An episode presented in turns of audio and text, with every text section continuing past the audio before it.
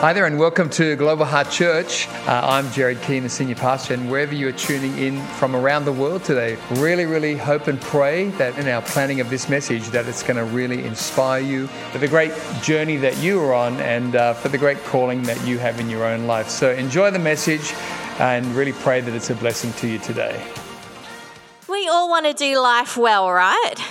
That's pretty much a given. And the world tells us that success looks like recognition. Would you agree? It looks like being the best. It looks like maybe achieving our goals, whether that's fitness goals, financial goals. It looks like promotion. But I don't know about you, but what I've found as I read the word, the words of Jesus and the teaching of Jesus, what I find is that often what is celebrated and lifted up here on earth is actually not really of any value in heaven, exactly what Pastor Jordan was sharing about in our giving. And then what is actually valued in heaven is often overlooked here on earth. And so we can get caught up in chasing the world's version of success and greatness and actually miss it. And so tonight I wanted to talk a bit about that, about what it really means to be great. Is that good? Awesome. So, have you ever wondered what it would have been like for Jesus growing up? Like, at what point do you think that he would have known that he was God? And more than that, at what point would he have known that the reason he was here on earth was to die, to die for our sins? We know that, you know, when he was 12 and the parents brought him to Jerusalem for the Passover and they lost him for three days. Imagine that, parents. three days, lost God. But they finally found him in the temple and he said, Don't you know that I had to be in my father's house? So, you know, from quite young, he had a bit of understanding that God was his father. And then we know that during his three years of ministry, when we um, have all the records and the letters from the um, from the disciples, that there are multiple multiple times when Jesus actually reveals that he knew what was coming, what was about to happen which is pretty full on, right? In John 12, we'll just look at this one. Um, Jesus says, The hour has come for the Son of Man to be glorified. Very truly, I tell you, unless a kernel of wheat falls to the ground and dies, it remains only a single seed. But if it dies, it produces many seeds. Anyone who loves their life will lose it, while anyone who hates their life in this world will keep it for eternal life.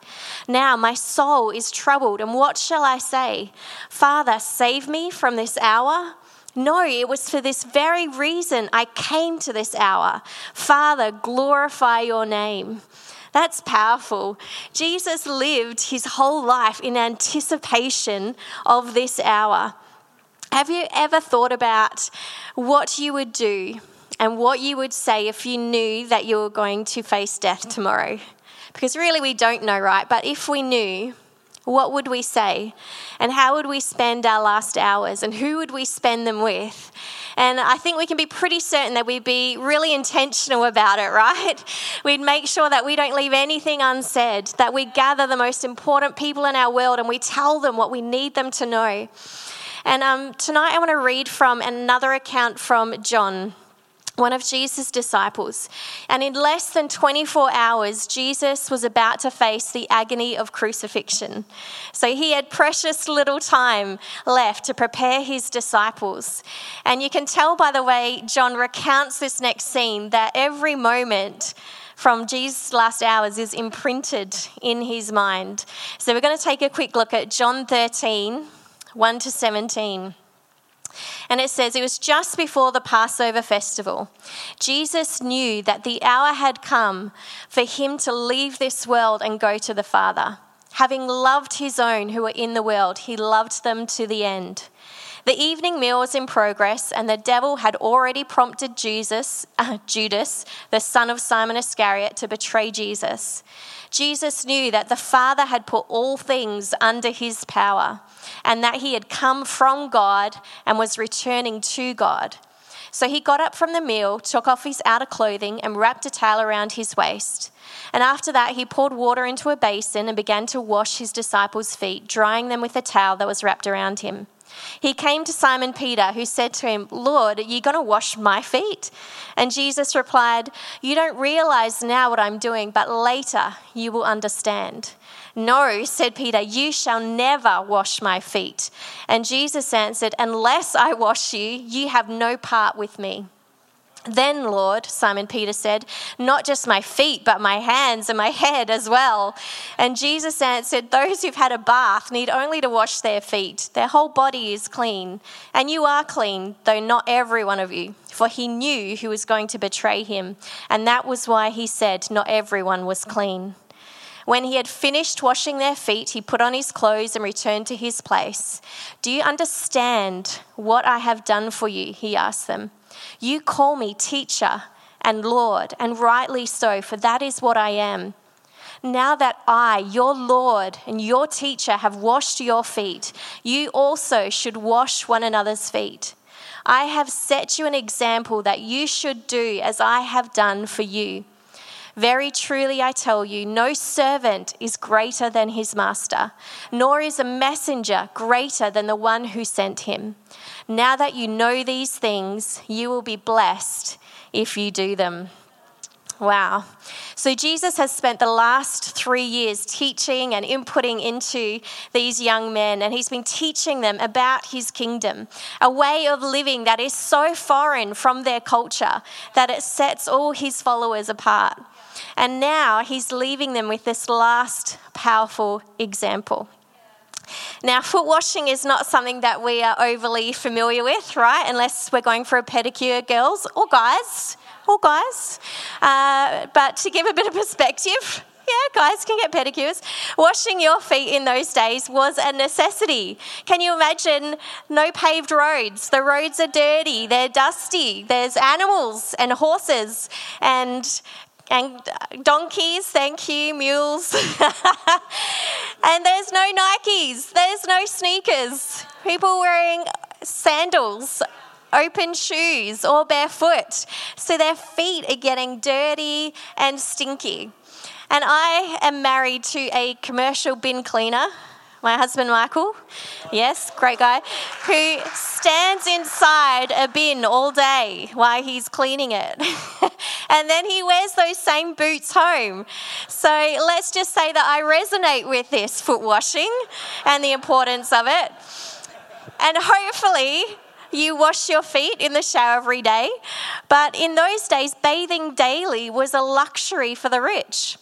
Instead, every evening they would have the lowest servant or person in the house, so usually a female, wash their feet with a small basin of water. And then they would throw the dirty water into the street. And anyone unlucky enough to be walking past gets a face full of dirty foot water.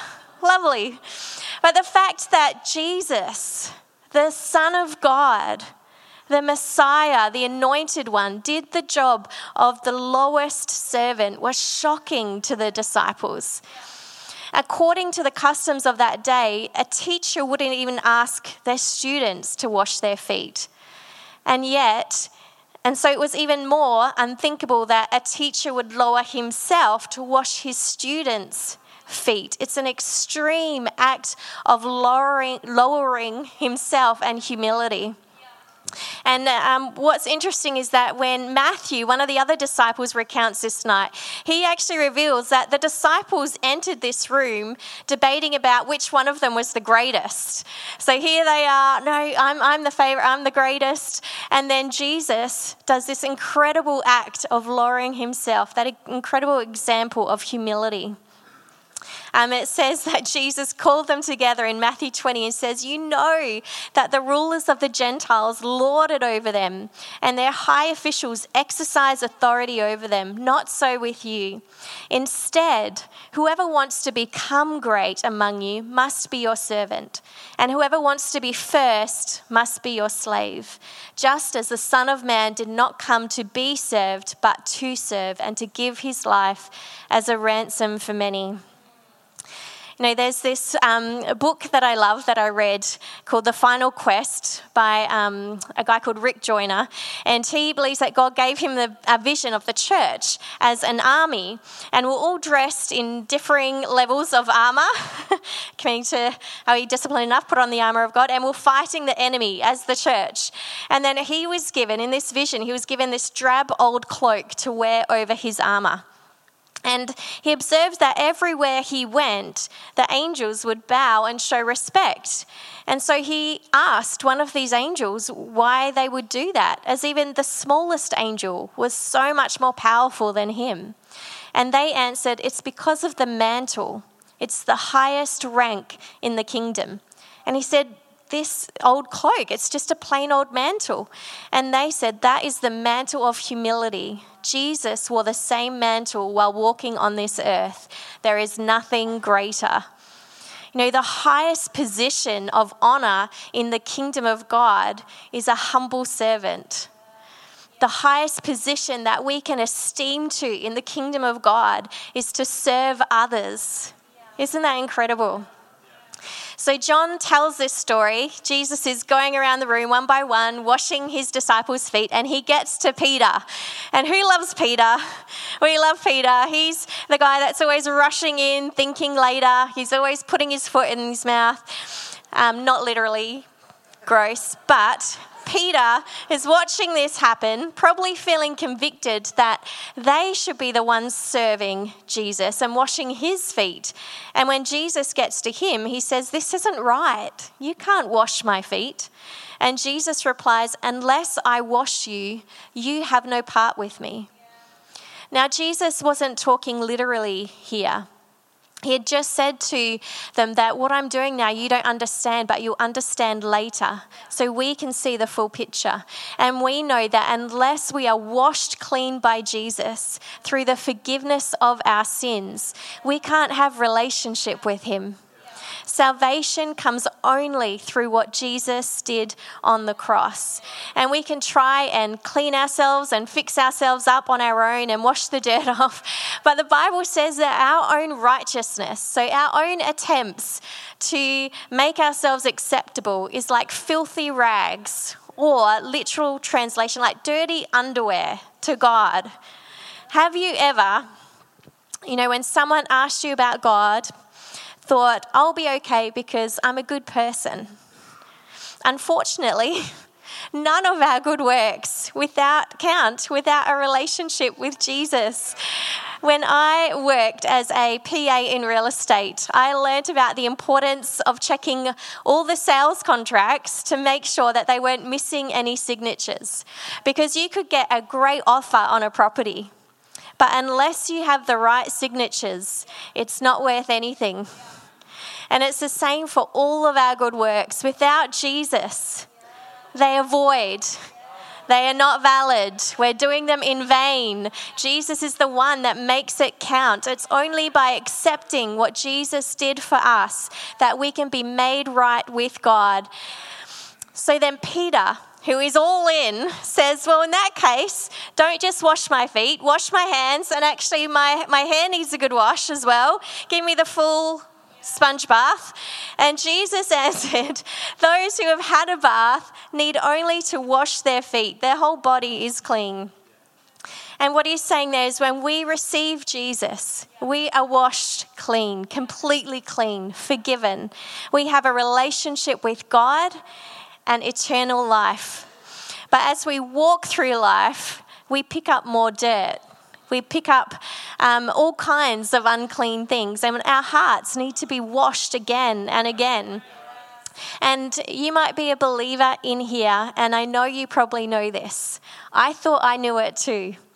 But how often do we actually practice it? How often do we actually take the time at the end of each day to get clean? And to wash our hearts, to get in the presence of God. Oh, God, I'm sorry. I'm sorry for that attitude. I'm sorry for that selfishness. I'm sorry for those thoughts. Like, how often do we actually, are we disciplined to do that, to get clean? Um, Jesus is teaching us that repentance is a daily practice. It needs to be practiced daily. When Jesus was finished, he asked his disciples, Do you understand what I have done for you? This is a significant lesson, a significant moment, and Jesus didn't want to leave their understanding of it up to chance. In verse 14, he says, Now that I, your Lord and teacher, have washed your feet, you also should wash one another's feet. I have set you an example that you should do as I have done for you. So the ushers are going to come now with the buckets and the towels. And we, no, I'm just kidding. I want to do that to you. And thankfully, Jesus is not talking about a literal foot washing ceremony. Okay, so you stress, don't stress, you're all good. but I'm sure he's talking about serving others, right? And I'm sure we all, like the disciples, would have gladly washed Jesus' feet. Would you wash Jesus' feet? I'd do it for you, Jesus, right? Happy to serve you. But he tells us to wash each other's feet. That's a little bit harder. It's a, easy for us, easier for us to criticize those with dirty feet than to wash them. Think about this. Think about the feet that Jesus washed. Judas, who he knew would betray him. Peter, who was about to deny him three times. The rest of the disciples, all of them who ran in fear and hid when he was arrested, not one stuck by Jesus. Jesus never stopped loving his disciples, even in spite of their childish attitudes, their weak faith, and their slowness to understand what he's trying to teach them. And thank goodness, because how often is that us? it's encouraging. God never stops loving us. And that is how He encourages us to love each other. Later that same evening, Jesus says this in John 13 A new command I give you love one another. As I have loved you, so you must love one another. By this, everyone will know that you are my disciples if you love one another. Jesus said that love will be the identifying mark of his disciples, of those that follow him. And not that we pray, not that we go to church, not that we um, never do anything wrong or are good people, even though we should aspire to do all of those, they're great things. But it's how we actually treat each other, how we love and serve each other. Um, this is how Andy Stanley, an American pastor, puts it. Whoever heard of such a king? In the end, he would lay down his life for his subjects. And instead of requiring his subjects to lay down their lives for him, he would call upon his followers to lay down their lives for each other. And he said, This will be your mark. This will be your brand. This will be the distinctive that sets you apart as my followers. As I have loved you, you are to love one another. You are to love one another in such a practical, visible, noteworthy way that the world sits up and takes notice. And then you are to love your neighbors. Not simply the way you want your neighbors to love you, you're to love your neighbors the way I have loved you. And if that is not extreme enough, then Jesus would say, just because someone declares you their enemy does not mean you return the favor. Love your enemy as well, do good to them. And Paul puts it very simply like this in Philippians 2 Do nothing out of selfish ambition or vain conceit. Rather, in humility, value others above yourselves. How cool is that? Not looking to your own interests, but each of you to the interests of others. This is the church. This is the kingdom of love of God that we are invited into. And as we do these things as the church, we bring more of the kingdom of God to earth. So, what does this look like practically for us? It looks like loving and being committed to the church because these are your brothers and sisters then this, how you love them, will show the world that you are truly a disciple of Jesus. It means being faithful. It means being here to help and play your part. It means building relationships and being a part of each other's lives throughout the week. It means helping each other out when there's a need. It means speaking well of each other. You know, how we love and serve each other should be the church's greatest advertisement. And finally, as the band comes, Jesus said, Now that you know these things, you will be blessed if you do them.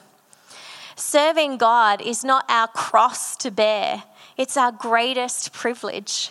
Serving God through serving others is the greatest honor that we can have.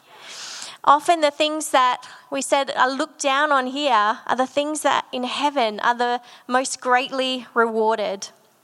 In Matthew 6, Jesus said, Be careful not to practice your righteousness in front of others to be seen by them. If you do, you will have no reward from your Father in heaven. So when you give to the needy, do not announce it with trumpets, as the hypocrites do in the synagogues and on the streets, to be honored by others. Truly, I tell you, they have received their reward in full. But when you give to the needy, do not let your left hand know what your right hand is doing, so that your giving may be in secret. Then your Father, who sees what is done in secret, will reward you. You know, what we do, the good we do for the thanks or for the applause or for the recognition, we've actually already received our reward. Isn't that full on? That's powerful. But it's the unseen, the unthanked things that we do, not for our own recognition, but just out of love and devotion to God in obedience. Those are the things that He values. And the eternal reward will far exceed any applause or recognition that we get on earth. I need to keep reminding myself of this because I can start out well with a great attitude, serving God, serving others, but then after a little while, I get that stinking thinking that we all get, right? And I start to seek that recognition. I start to seek that thanks. I start to seek that, come on, like, surely it deserves a bit of a pat on the back. But again, um, I've just read this beautiful story that I wanted to share because it encouraged me. Um, I have no idea if it's true or not, but it's still it's it's great. Years ago, an elderly missionary couple who had served for years in Africa were returning home to America to retire. When they got to the wharf to board the ship, they discovered that they were booked on the same boat as a celebrity. So no one paid any attention to this old couple but they watched the fanfare as the celebrity arrived. The crowd was waving and straining for a glimpse. As the boat docked in America, more crowds had turned out to greet the celebrity, but no one noticed the missionaries. They just slipped off the boat and went to hunt for a cheap apartment and for jobs. And that night, the man's spirit broke. He felt that God had abandoned them. He complained to his wife, who wisely replied, Why don't you go in the bedroom and talk to the Lord about this? Good wife. Sometime later, he came out of the bedroom and his face was different, lighter. And his wife asked him what had happened. And he said, I went in and I told the Lord the whole thing. I told him that it's not fair. I told him how I was bitter because this celebrity received this tremendous homecoming, but no one met us as we returned home.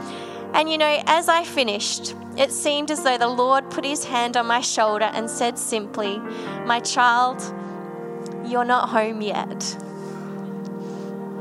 Isn't that powerful? Your reward, our reward, is in heaven. Amen. I love um, Pastor Dave Gilpin. Um, he says this serving God.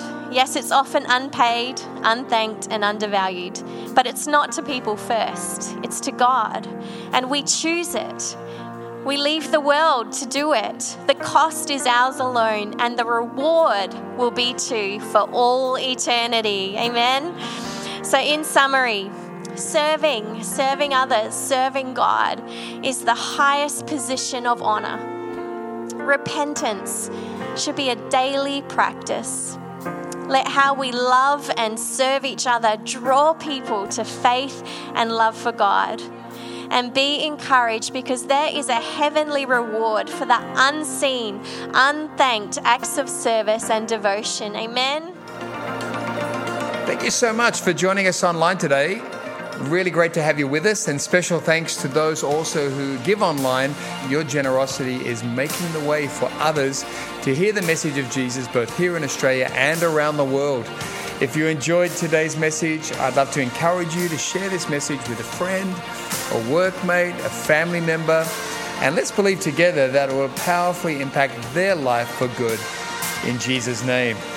If you're unable to be with us at one of our church locations, uh, both here in Australia and around the world, please join us online every Sunday for Global Heart at Home on YouTube.